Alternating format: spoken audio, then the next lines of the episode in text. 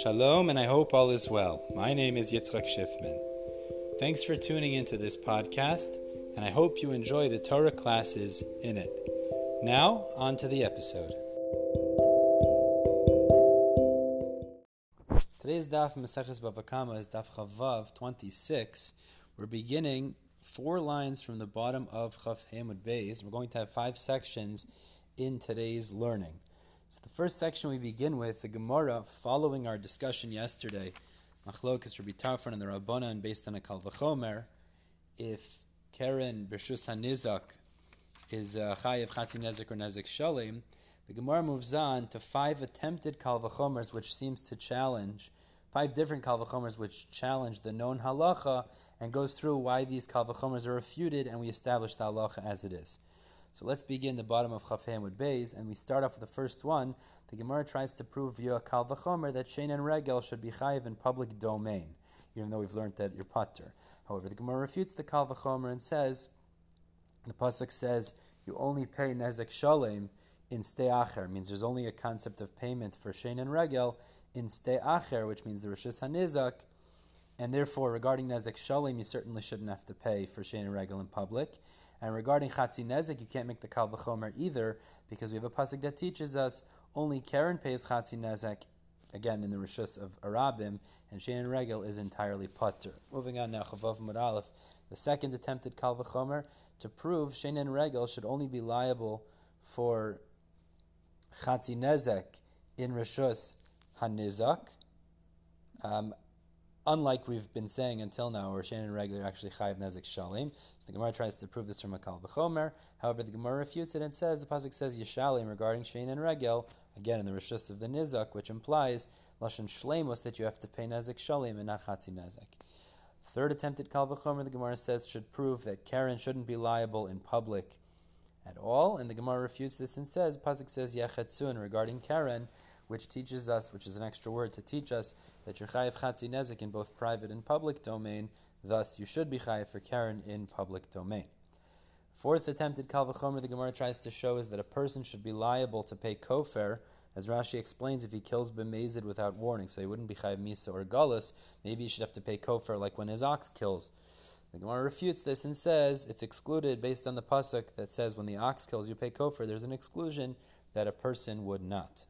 And the final, the fifth and final kal v'chomer, the Gemara tries to say should be against halacha, which should be is that an ox should be liable to the four additional payments other than just nezek. And the Gemara refutes that attempted kal v'chomer and says that we exclude an ox from the verse that says when a person damages, he pays those four additional payments. The pasuk excludes an ox that they only pay nezek when an ox damages, not the four additional payments. Moving on to the second section, about halfway down Chavav Maralef, the Gemara now tells us a discussion about kofar for the damage of regel in private domain. So, being that we know regel in private domain is considered a muad, so the Gemara wonders, even though it's not like keren in the sense that it's not kavanas lahazik, but what would be the halacha if an animal tramples a baby without intent to kill it? Meaning it didn't intend to kill the baby and it was done in private domain. So regel is muad. So maybe you'll say, just as an ox is chayiv when it's a muad to pay kofer. Perhaps in this scenario where it kills the baby in private domain, where it's a muad for regel and it didn't intend to kill the baby, you should also have to pay the payment of kofer for killing that baby.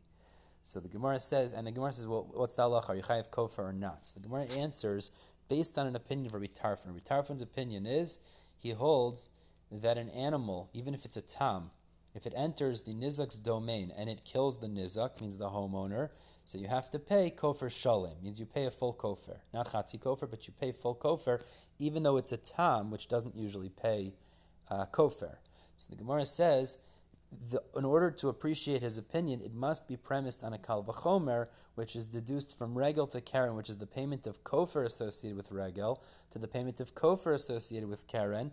And based on the first step of that kal v'chomer, it would imply that in the above question about paying kofer when it comes to regel, the answer is you do, you would be chayiv to pay kofer in such a scenario.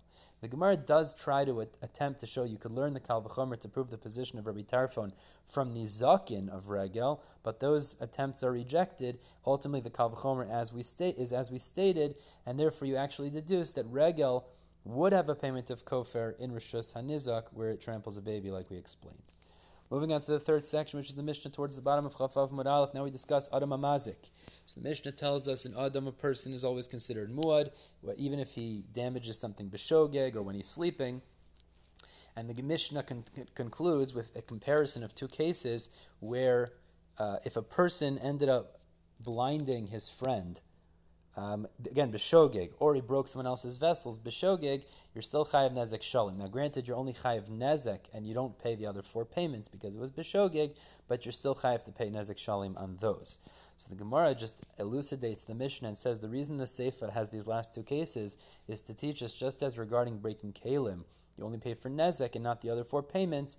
Blinding your friend b'shogeg would be the same. When it comes to shogeg, you're only chayiv nezek and not the other four. Turning to Chavav Mudbeis, and the Gemara says, we know that you only pay nezek, you pay nezek, and not even though you're not paying the other four, based on the pasuk that says petza tachas patza, which teaches us that you need to pay nezek even if the damage of a person was done when he damaged he damaged, even though it was done b'shogeg.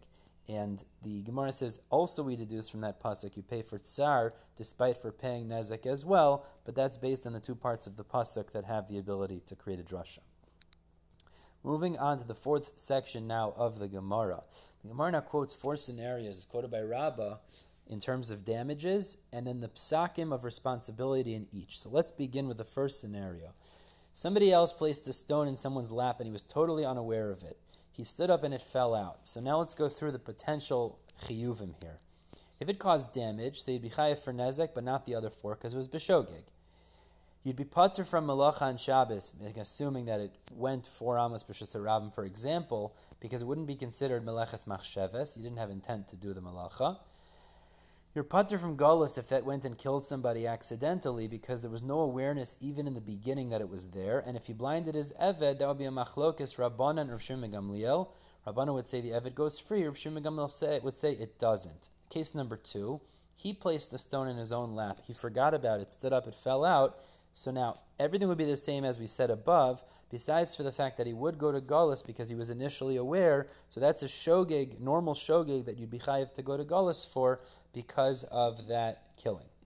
Case number three: a person threw a stone with in, with the intention for it to go two amos, but it traveled four amos. So it'd be the same as number one. The only difference would be is regarding Gullus. Rashi actually has two versions. We say prat when he intends to throw two and th- throws four. It's a machlok is between two girsos of Rashi essentially. If you're going to be pater or chayiv in Gullus.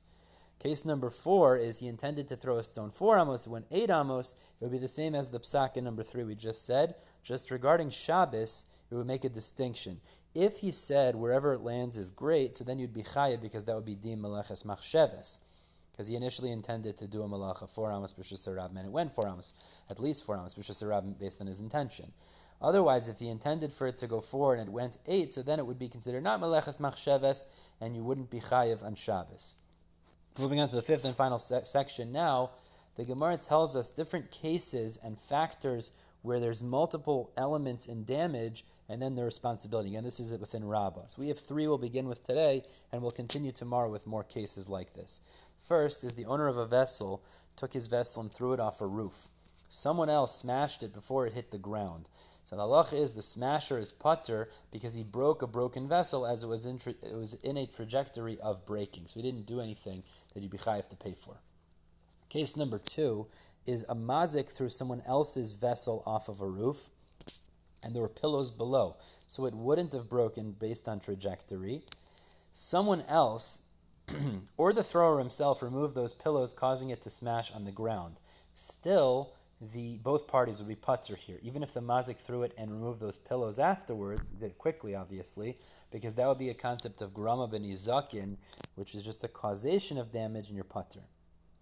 Case number three: someone threw a baby off of a roof, and someone else below caught it on a sword, killing it. So this is a machlokas rabbanan or b'ira b'seira. In a similar situation, the rabbanan would say the person who they're both putter from misa in this case, or for, for the death of the baby, because he, they didn't kill a full soul. Even the fellow with the knife at the bottom, he didn't kill a full soul because the first person who threw it was also participating in it.